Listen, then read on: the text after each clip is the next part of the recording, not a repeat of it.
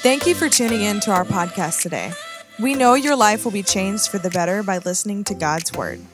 If you'd like to know more about Trinity Beaumont or contribute to our ministry, please visit www.trinitybeaumont.com.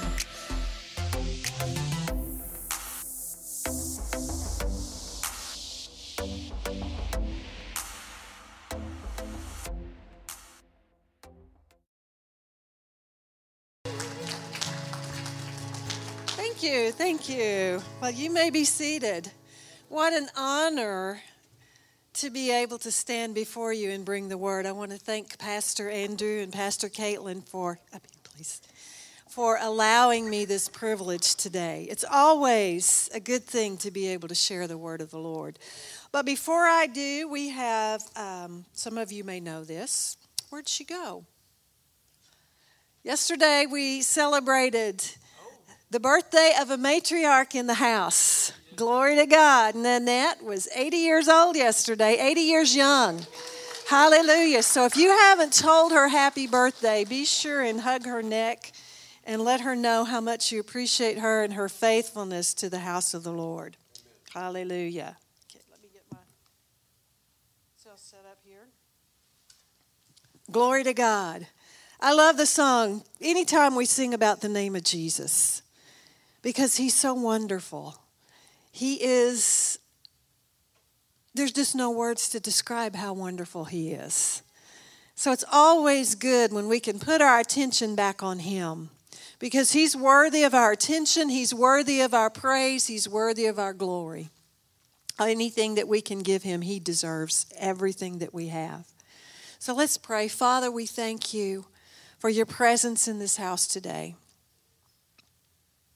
Father, I pray for every heart that's here that you would grant us ears to hear spiritually and eyes to see spiritually. Father, that what you want to be said will be said to each heart, whether it comes out of my mouth or not. I yield myself to you, and I ask you to have your way in this house today.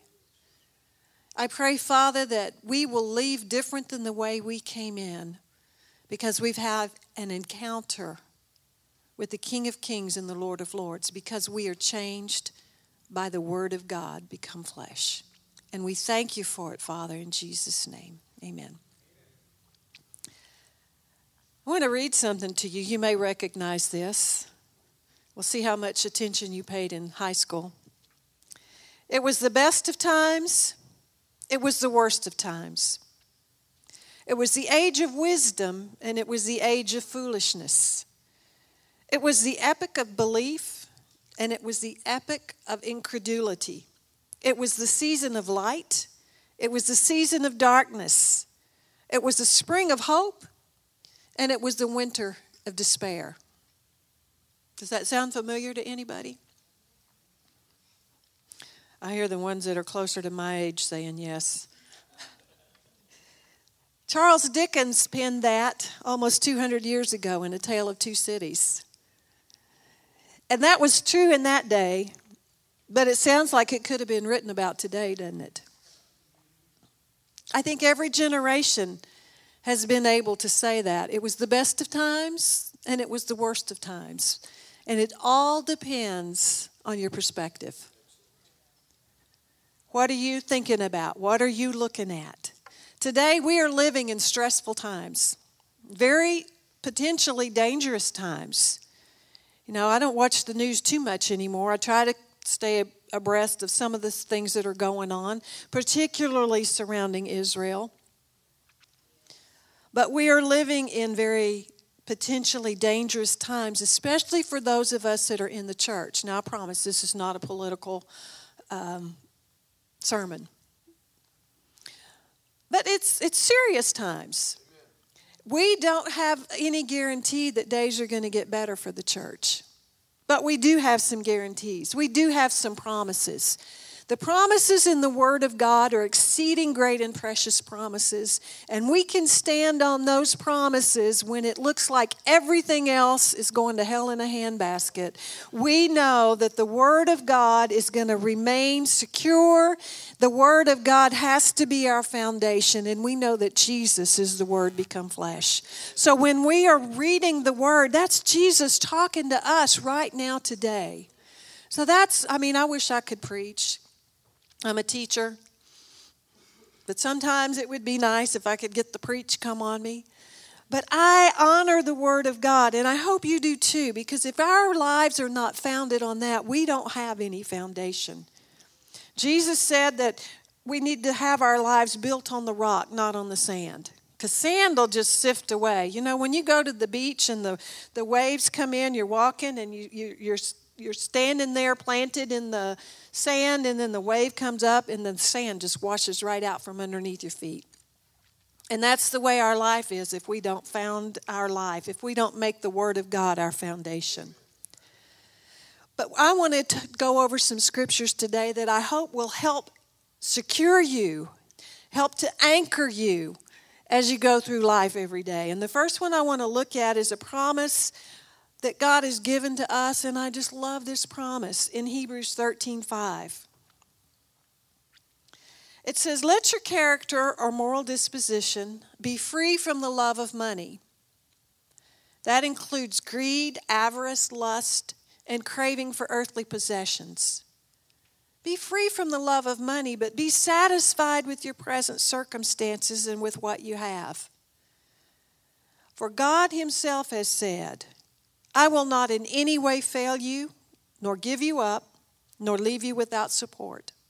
I will not, I will not, I will not in any degree leave you helpless or forsake you or relax my hold on you or let you down. Assuredly not.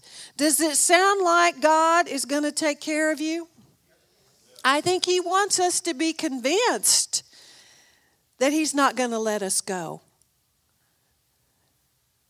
You know, that's that's in the middle of the night. Have you ever noticed when you wake up in the middle of the night, everything comes rushing in, everything that, that you might possibly have to worry about, about the future, about the past, about what you did do, about what you didn't do.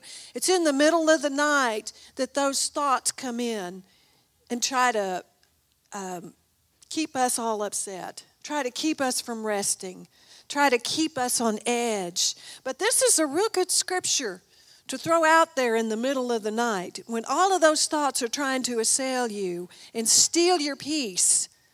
God said, He will not, He will not, He most assuredly will not forsake us, relax His hold on us. And I like this one He won't leave us without support. Glory to God. There were a lot of times I looked to God and I said, You said you wouldn't leave me without support. And He has been faithful every step of the way. Things didn't always come exactly when I wanted them to come, but He's always on time. And when it looks like that maybe things aren't working out the way we want, if we will dig ourselves more firmly into Him, deeper into Him, we can emerge stronger and more secure. And we have a testimony because God has come through for us and He's proved to us in every situation that He will not leave us or relax His hold on us. You know, I really believe that we're living in the last days of the church age. I know they've been saying that forever. But if you look at what's going on, particularly with Israel, we're living in the last days. Jesus said, when Israel came back, when the fig tree reblooms, that this generation shall not pass. Well, that was a long time ago. Pastor says he's older than the nation of Israel. So you can guess how old Israel is, or I guess how old Pastor is. He just had a birthday Friday. Hallelujah. So we're living in the last days. Israel is God's time clock. And when we look at all of the nations that are surrounding Israel, it looks like Ezekiel. He said all those nations were going to come surround Israel. And that's exactly what they're doing. Are you hearing it on the national news? No. but there are places you can go. If you want to, if you want just a, a not a doom and gloom, but a brief update every week, I would highly recommend that you go to Joe Morris. He's online, uh, end of days update, and he does about a 10 minute clip and talks about the things that are happening in Israel today and how the scriptures are being fulfilled one by one by one to show us that the time is getting close when we're going to be taken out of here. And that's a lot to look forward to. But in the meantime, we have to occupy till He comes. We, he wants us to live victorious lives until He comes. And so that's what we want to do. I think one of the ways we do that is if we look at Hebrews 12, verses 1 and 2, we can see how we can live victorious lives. Kind of starting in the middle of verse 1, it says, Let us strip off and throw aside every encumbrance, unnecessary weight, and that sin which so readily and deftly and cleverly clings to us and entangles us and let us run with patient endurance and steady and active persistence the appointed course of the race that is set before us. Andrew was talking this morning about our course. We each have an appointed course. We need to keep our eyes on our appointed course, not somebody else's appointed course. When we get our eyes off of what Jesus has told us to do and over what they're doing, you know you're going to veer off into their lane and you're going to totally miss what God has planned for you. And other, I think that sin that so easily uh, clings to and entangles us is the sin of distraction. You get distracted by what other people are doing, and then you're not in your course. You're not in your lane. You're not going to finish your race. But He wants us to finish our race. In verse 2, it says, We are to look away from all that would distract to Jesus. He is the leader and the source of our faith, giving the first incentive for our belief. And He's also its finisher. He's not going to leave you hanging, He's going to finish.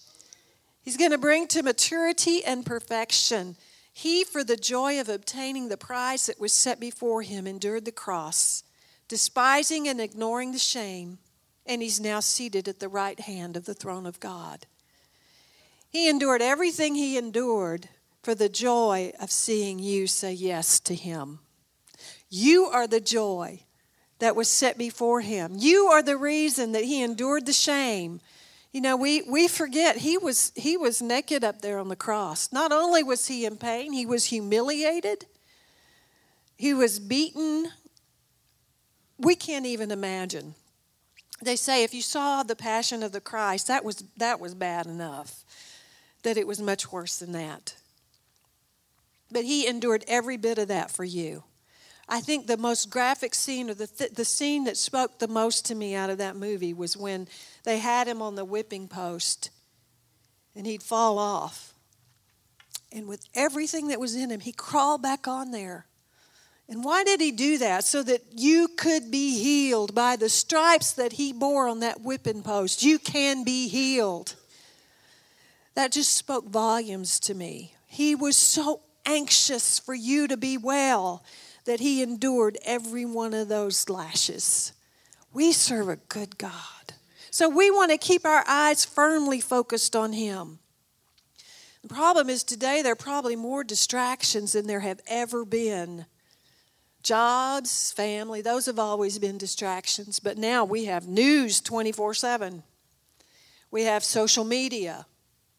I mean, that's again 24 7 we can get so distracted with social media that it takes our eyes away from jesus even when we're posting about jesus. Because then we got to see well did people like that? Did they comment on that did they like what i said or did they not like what i said or then we think we got to give our little two cents worth we get distracted by social media we need to be focused on jesus not on what other people are saying Another thing that distracts us what's our favorite prophet of the day saying? Uh oh. We need to look to Jesus. He's the author and the finisher of our faith. He's our strength, He's our life. He's the one that we have hope in. Thank God for the chosen and called ministers of God. But Jesus is the source. Hallelujah. You know, in the book of Revelation, Jesus told the church in Ephesus, return to your first love. Freedom Crusades just had a first love conference recently. And I believe Jesus is saying to us too, sometimes we get so distracted. He's saying, return to your first love. I know you're doing good stuff. But why are you doing the good stuff? Why are you doing the good things? He says, Return to me, return to the first love. And I think one of the ways that we can do that today is to choose. You have to make a choice. Your choices have consequences. I wish when I was teaching high school, you know, I kept telling my kids, your choices that you're making today have consequences, but it's like it didn't go through. Your choices have consequences, and we can choose to focus on Jesus or we can choose not to. But I believe it's important that we choose to operate in the fear of the Lord. And we've kind of lost the concept of the fear of the Lord. I'm not talking about being afraid of Him, that He's going to hit you over the head with the baseball bat every time you mess up. That is not the fear of the Lord.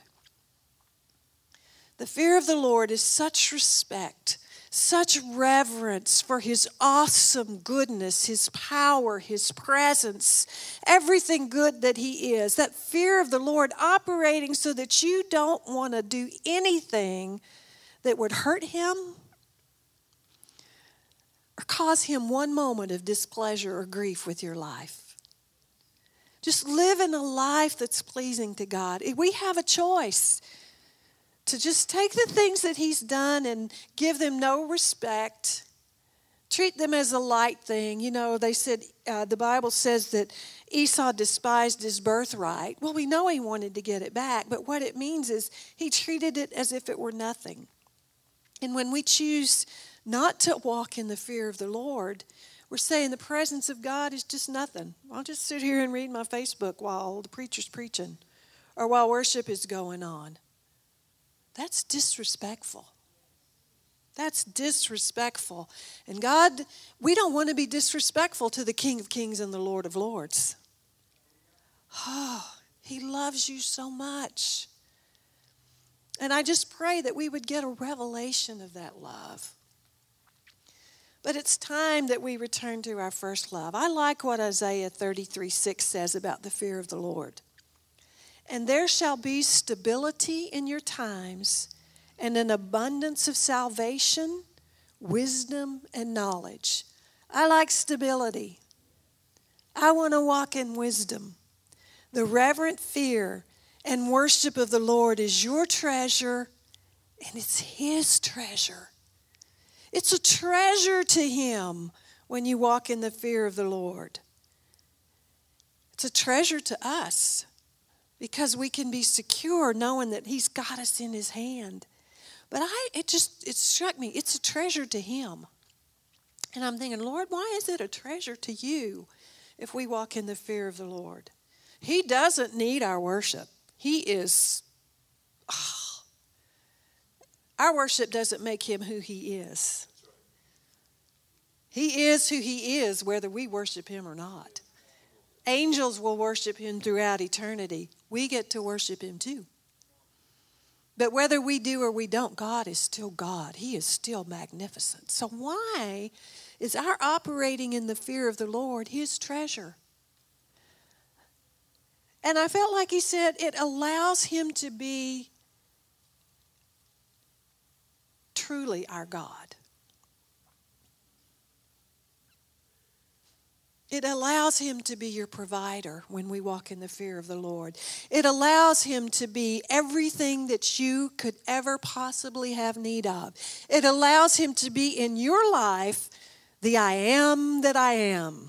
Glory to God. Because He is the great I am. He wants to be the great I am in your life. But you have to let Him, He's not going to force Himself. One of the ways you let Him do that is by choosing to operate in the fear of the Lord. Psalm 111 says, The reverent fear and worship of the Lord is the beginning of wisdom and skill. A good understanding, wisdom, and meaning have all those who do the will of the Lord, and their praise of him endures forever. If we're wise, we're praising him. Glory, glory, glory. You know, and it's the grace of God that leads us to that place. It's the grace of God that gives us the ability to stay free. We can't do it without His grace. But grace does not give us a license to sin. I am a grace, grace, grace, grace preacher. But I am not a sloppy grace. Sloppy agape, greasy grace. Grace does not mean you can do whatever you want to do. I guess you can do whatever you want to do, but there's consequences. And you don't want some of the consequences of doing whatever it is you want to do. You know, unfortunately, the church today has adopted the attitude of the world to some extent. You know, you've heard that saying, do it and then get permission later. Well, the church has adopted the attitude, unfortunately, well, I'll just do what I want to do in 1 John 1 9 it. Ugh. That is not the reason we have 1 John 1 9 in the Bible. That is such dishonor to the blood of Jesus because it's because of the blood of Jesus that we have access to God. It's because of the blood of Jesus that 1 John 1 9 is even true. He paid the ultimate price so that we could have forgiveness it is so dishonorable of us to just say, 1 John 1 9. Now let's, and, and just in case you don't know what 1 John 1 9 is, we're going to look at that. And I want you to know, in spite of what some have said recently, I guess not real recently, but 1 John 1 9 is written to the church.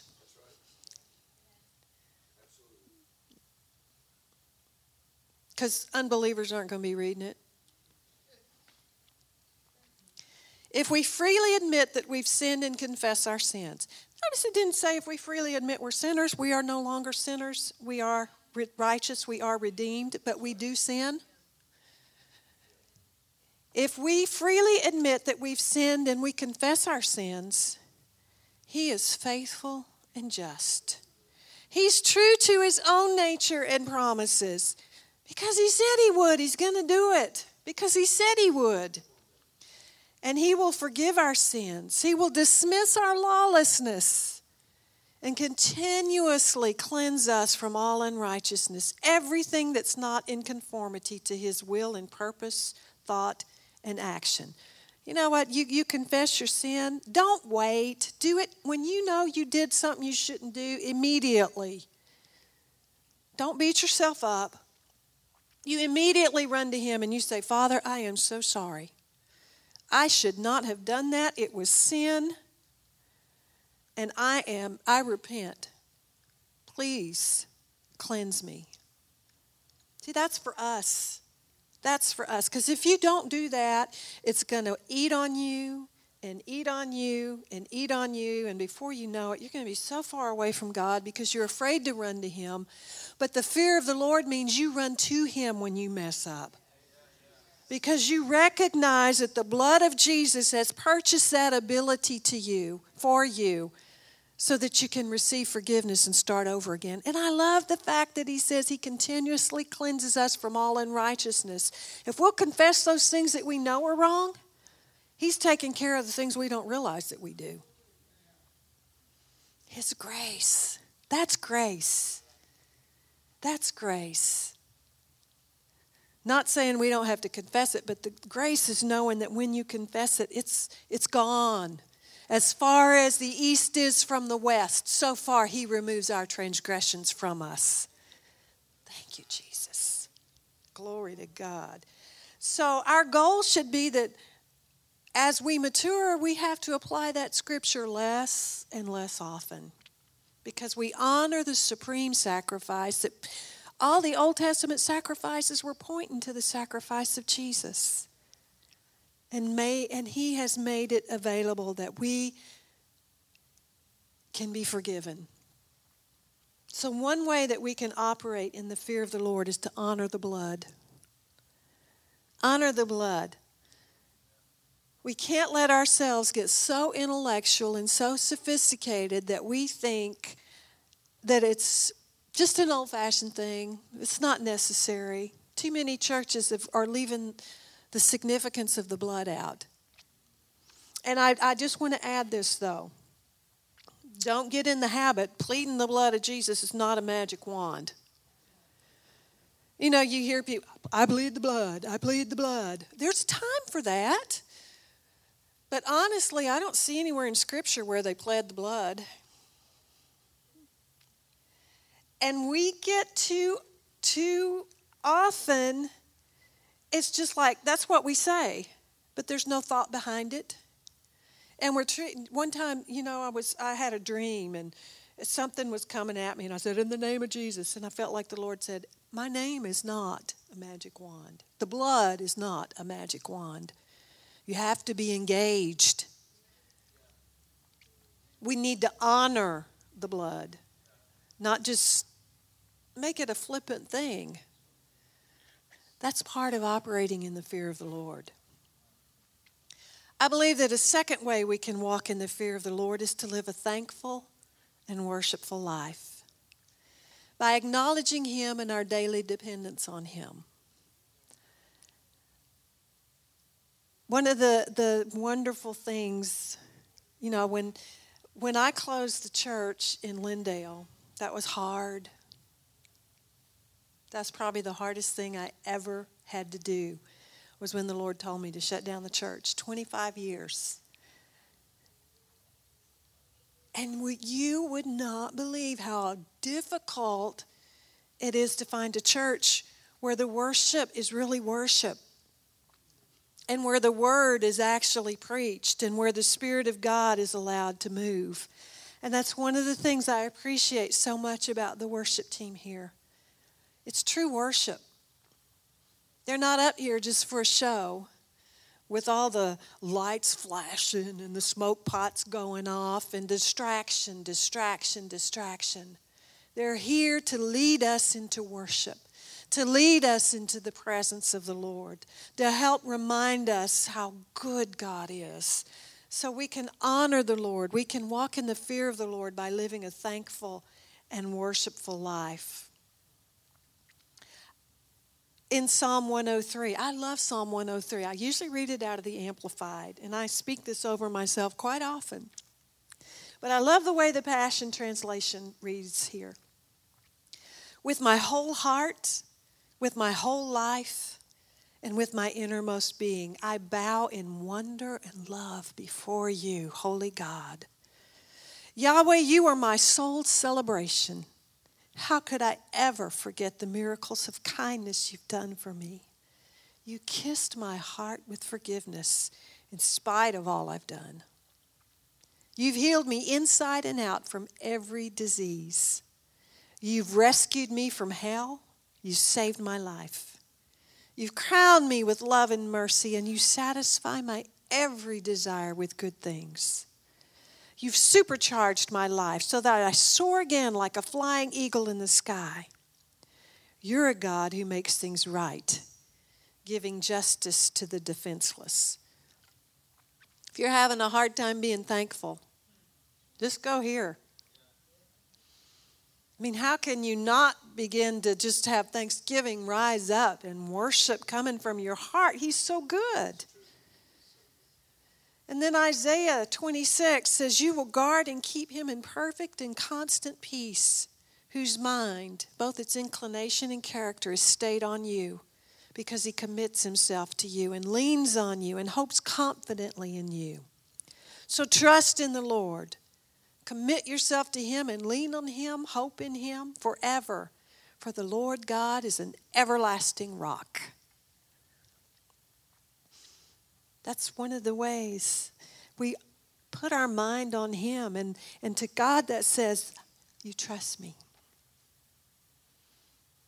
That's how we worship Him by spending time in His Word. Just digesting these two scriptures can cause confusion to begin to flee.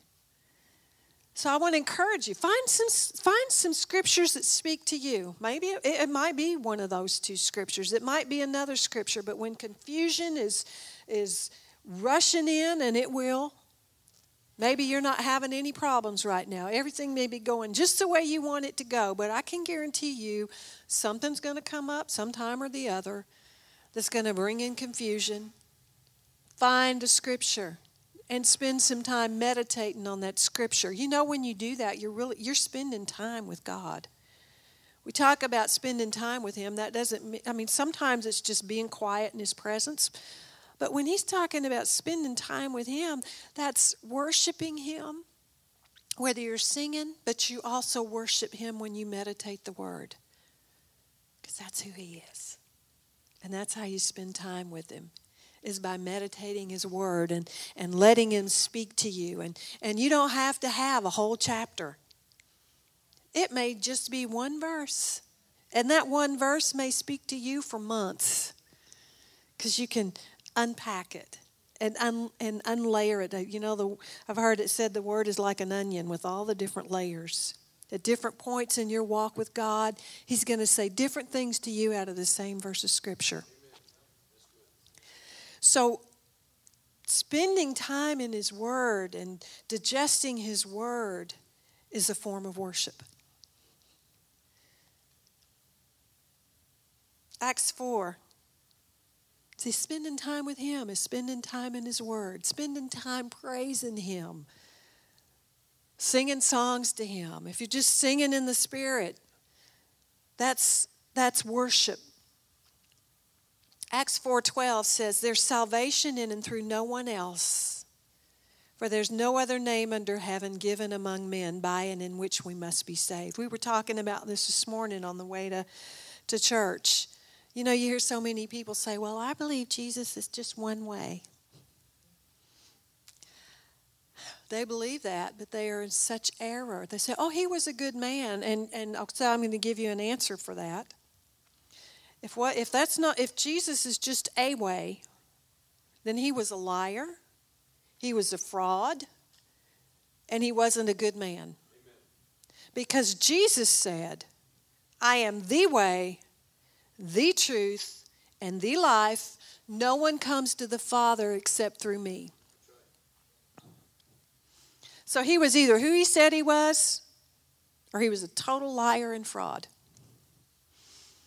So if you're bold enough and somebody spouts that nonsense to you, you have a response for them. Glory to God. Verse 13. Now, when they saw the boldness, now this is John and Peter had been called before the Jewish council. It might have been the Sanhedrin, and they were grilling them. How did you heal that man? And when they saw the boldness and unfettered eloquence of Peter and John, and perceived that they were unlearned and untrained in the schools, they were common men with no educational advantages, they marveled. And they recognized, now, no, this is what I wanted to get to. They recognized that they had been with Jesus. Because they were able to give answers that they shouldn't have been able to give. They were able to speak eloquently about the Word of God when they shouldn't have been able to because they were not educated men. But they noticed they had been with Jesus. You want to be successful? And I'm talking about at your job or whatever you're doing. Spend time with Jesus, and people are going to notice. You'll be able to do things and not know how you knew how to do it. You'll walk in favor and not understand how that favor came to you. But I'll tell you what, it's because you have been with Jesus. And spending time with Jesus, spending time in His Word, that's walking in the fear of the Lord. It's valuable to you. And that time is also valuable to Him. Spending time with Him is an act of worship. And I know there's more than three ways to walk in the fear of the Lord, but I think the, fall, the third way that I wanted to talk about this morning in walking in the fear of the Lord is allowing His love to flow through us.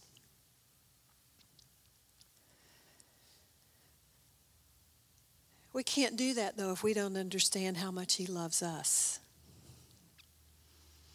See, He didn't save you because He had to, because He felt sorry for you. He saved you because He loves you. We can't effectively love others if we aren't convinced that God loved us first. So there, I could have gone through lots of scriptures to talk about His love, but we've, I've got four, I think. 1 John 4 8 in the Passion says, The one who doesn't love has yet to know God, for God is love. The light of God's love shined within us when He sent His matchless Son into the world so that we might live through Him. This is love. He loved us long before we loved Him. It was His love, not ours. And He proved it by sending His Son to be the pleasing sacrificial offering to take away our sins. 1 John 3 Verse 1 says, See what an incredible quality of love the Father has given, He's bestowed on us, that we should be permitted to be named and called and counted as the children of God.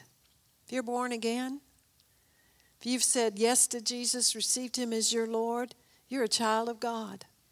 And you have an option. You can stay a child or you can grow up. One of the ways we grow up is by learning about His love and how much He loves us. By operating in the fear of the Lord and spending time with Him and letting Him work in us. I want to grow up. I want to be a grown child of God, or a son of God, a daughter of God. We don't want to stay a baby having somebody to have to constantly come and get us out of our messes. He still loves us, even if we're still getting in messes. But we want to honor him. And as we learn how much he loves us, it's very easy for us to share that love with other people.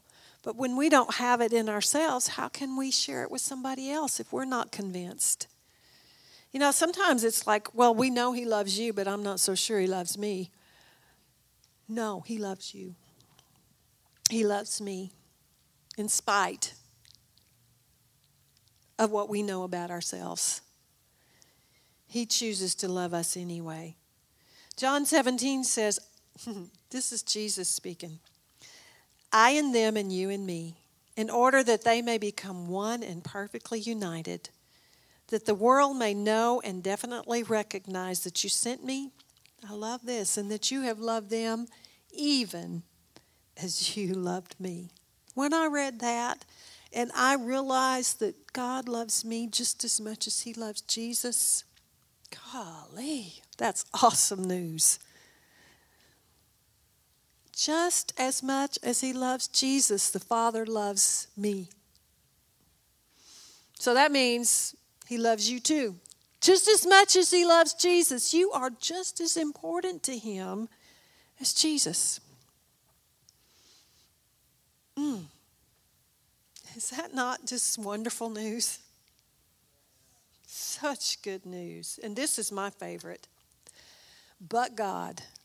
I always like the but gods because that means something good's coming. But God, so rich is He in His mercy, because of and in order to satisfy the great and wonderful and intense love with which He loved us, even when we were dead in our trespasses and sins. But He had such love for us that He sent Jesus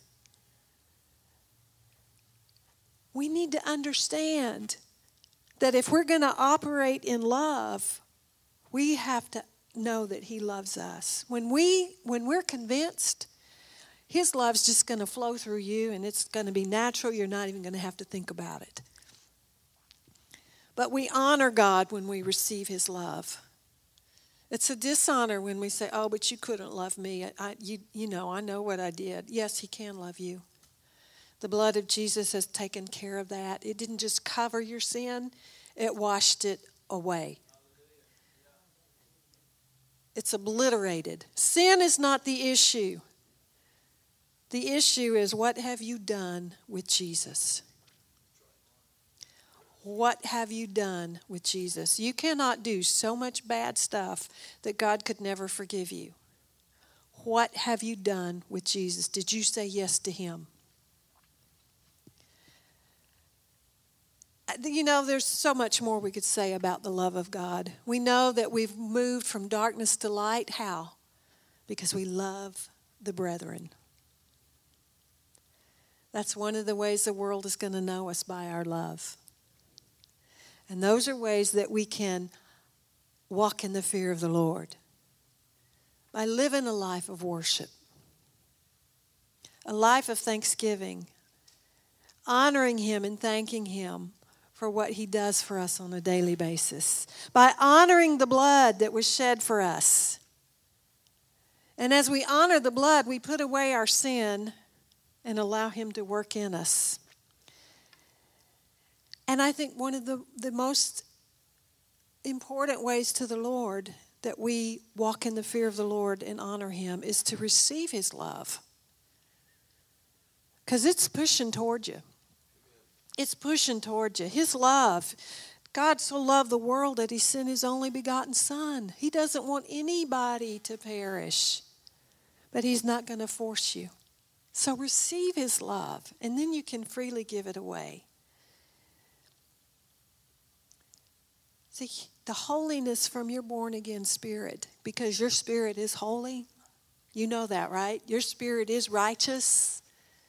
It's, it's our thinking, our emotions, it's this nasty flesh that gets in the way. But as we walk in the fear of the Lord, the holiness that's on the inside begins to work its way to the outside. And that's what we want. That's how we honor God, and that's what it is that makes us the salt of the earth and makes people thirsty. That's what salt does. It flavors things and makes it taste better, but it also makes you thirsty. Are we making anybody thirsty for righteousness? Are we making anybody thirsty for Jesus? I pray that we do. We can do that by walking in the fear of the Lord, not just by being religious. You know, Jesus was not religious. The only people that he ever got mad at was religious people.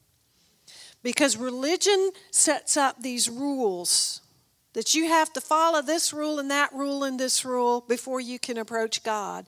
And that is not the way God wanted it. He wants you to approach from a clean heart. He wants you to approach Him because you love Him, because you desire Him. And it's easy to do when we honor the blood, when we're thankful and begin to worship Him because He's worthy. And mostly when we realize how much He loves us and the ultimate price that He paid for each and every one of us. Glory to God. So let's pray. Father, we love you today. And we're so thankful for what you show us in your word. We're so thankful that you promised that you would never leave us or forsake us or relax your hold on us. We're thankful for the blood of Jesus that cleanses us from all unrighteousness, that allows us access to the throne room. We're thankful that we can run boldly to the throne of grace to obtain mercy in time of need. But Father, most of all, we are thankful for your love, your unconditional love. We bless you today, Lord. And we give you permission, whatever you want to do in the remaining time that we have here today, Father, we are open. Holy Spirit, we say, have your way. Have your way in our hearts Have your way. We bless you, Lord. We bless you, Lord. You know, there's a, I guess, a little bit of an advantage since I'm fairly new here. I don't know everybody real well, so I'm going to do an altar call. Because just because you've been coming to church does not mean that you're born again. Amen. Just because you claim to be a Christian doesn't mean that you truly are. See, we have to willingly surrender ourselves. I love that. I surrender all. We have to be willing to say, Jesus, I receive what you've done for me. And I want to say if your heart's pounding because you know something's not right, today would be a real good day to make sure. If you don't know that you know that you know that you're born again and you belong to the King of Kings and the Lord of Lords, today's a good day to settle that issue once and for all. So I'm going to do it a little differently. You know, we usually do every eye closed and every head bowed, but you know, Jesus was on the cross for whole, the whole world to see. So if you don't know that you know that you know that you're born again with every eye open and everyone looking around, raise your hand. Because he was willing to, to be nailed to that cross naked for you. Why are we ashamed? Why do we have to have our head bowed to say, I want Jesus? I want my life fixed. If that's anybody, today's the day. You don't, you're not guaranteed tomorrow. I know you've had good teaching here. So, since I didn't see any hands raised, I'm going to assume that everybody's received Jesus as their Lord and Savior. Now, if you've had a hard time walking it out and you've never received the baptism of the Holy Spirit, evidenced by speaking in tongues, I would suggest, I would highly suggest, that you take advantage of this opportunity. Jesus said, You go and you wait in Jerusalem until you be endued with power from on high. In other words, don't leave until the power falls. And they had to wait several days. But you don't have to wait. The only prerequisite to receiving the baptism of the Holy Spirit is that you be born again. I remember I was raised a little Baptist girl. I received Jesus at a young age. And you know, I wanted to do right. I wanted to love God, but it seemed like I kept messing up. It's like the world had a stronger pull. But when I received the baptism of the Holy Spirit, man, did my life change. It was like a, getting born again again. Oh, it was wonderful. And then when I read The Authority of the Believer by Brother Hagin, that was like getting born again, again, again. But receiving the baptism of the Holy Spirit will make all the difference in the world to your walk with God. If you've never received the baptism of the Holy Spirit, you need to. You need to. And today's a good day. I'll ask the prayer partners to come down.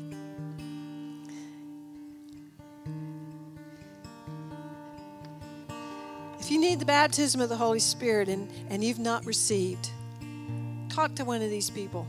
They'll help pray you through and it's really easy. But if you have a need and you need a point of agreement, if, if anything that I've said this morning touched a nerve in your heart and you say, you know what, I haven't been walking in the fear of the Lord and, and I want to make a commitment that from this day forward, that's my goal. And you just need a point of contact. You know, there's something about uh, expressing your decision verbally that cements it it gives you some accountability.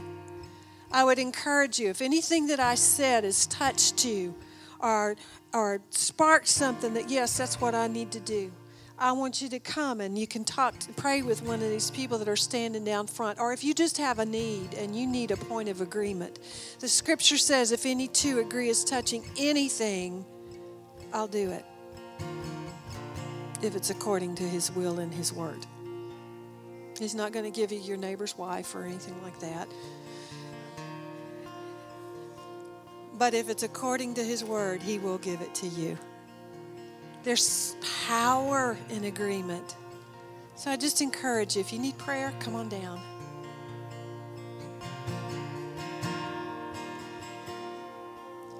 Oh, we worship you, Lord. We worship you, Jesus. Hallelujah, we worship you, Lord. There's none like you. Hallelujah, Jesus, we worship you. We worship you, Jesus, mighty King, loving God.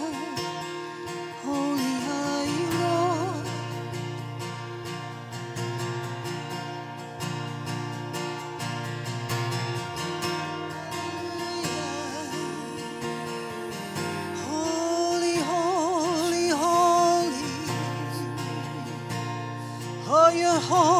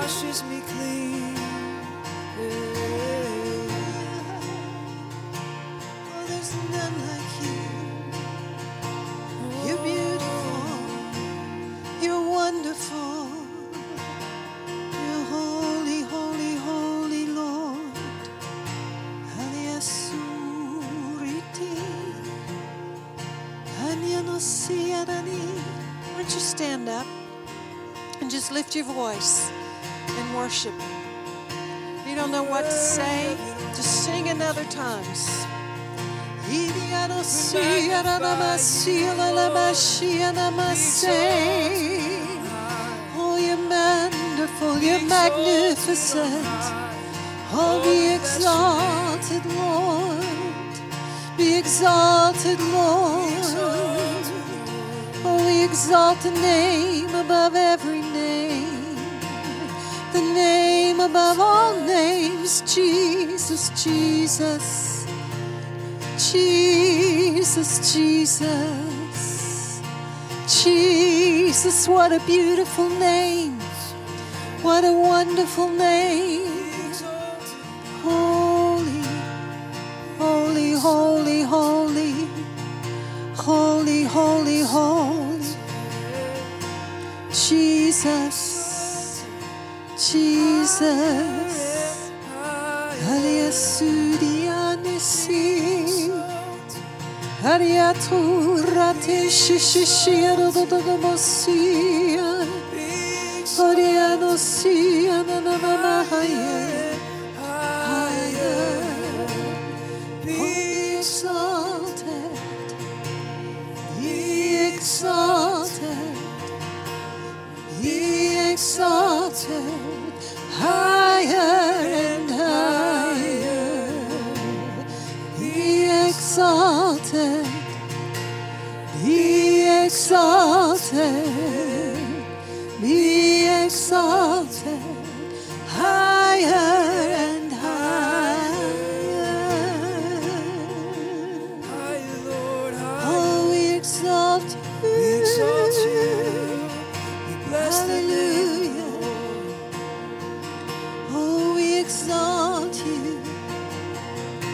exalt you.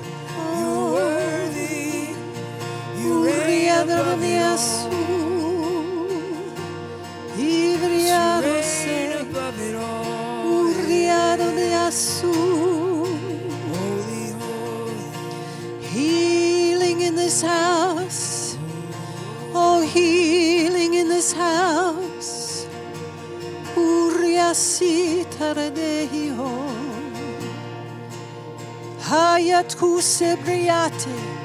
If you've got pain in your body, put your hand on the pain. You know, you can pray for yourself. Many times I've prayed for myself when I've been in pain, and it's Jesus takes care of it. Put your hand wherever you're hurting. In the name that's above every name, I command every pain to go, every symptom to drop itself off of these people of God in the name of Jesus. Hearts be whole in Jesus' name. Hearts be whole in Jesus' name. Kondore Ika. Thank you, Jesus. Oh, you're more than enough, Lord. Jesus, you're all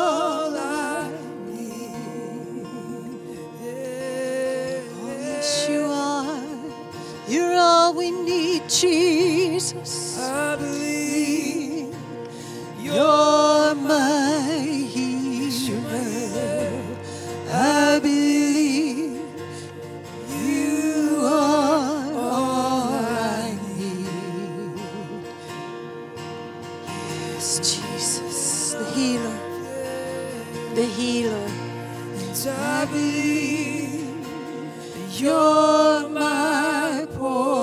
I believe more than enough for me. Yes, Jesus. Jesus. Jesus, you're all Thank you, Lord. Sotode. You see, you don't have to have somebody come and lay hands on you. You can allow Him to touch you right where you are.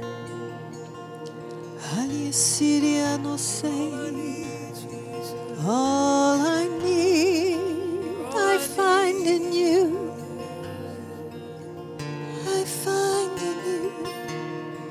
Urakisi. Ariatu shishishite. Oh, we love you, Lord. We love you, Lord.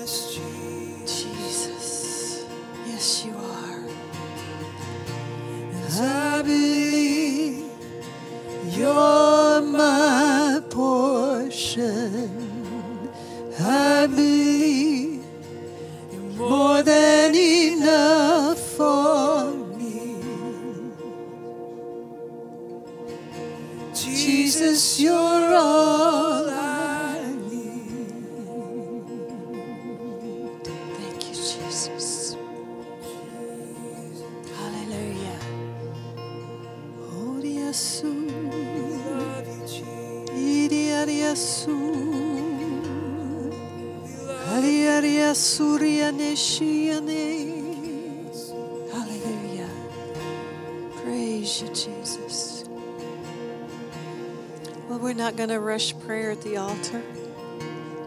But if you need to go,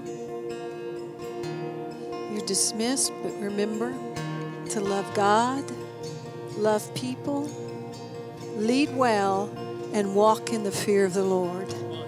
Hallelujah.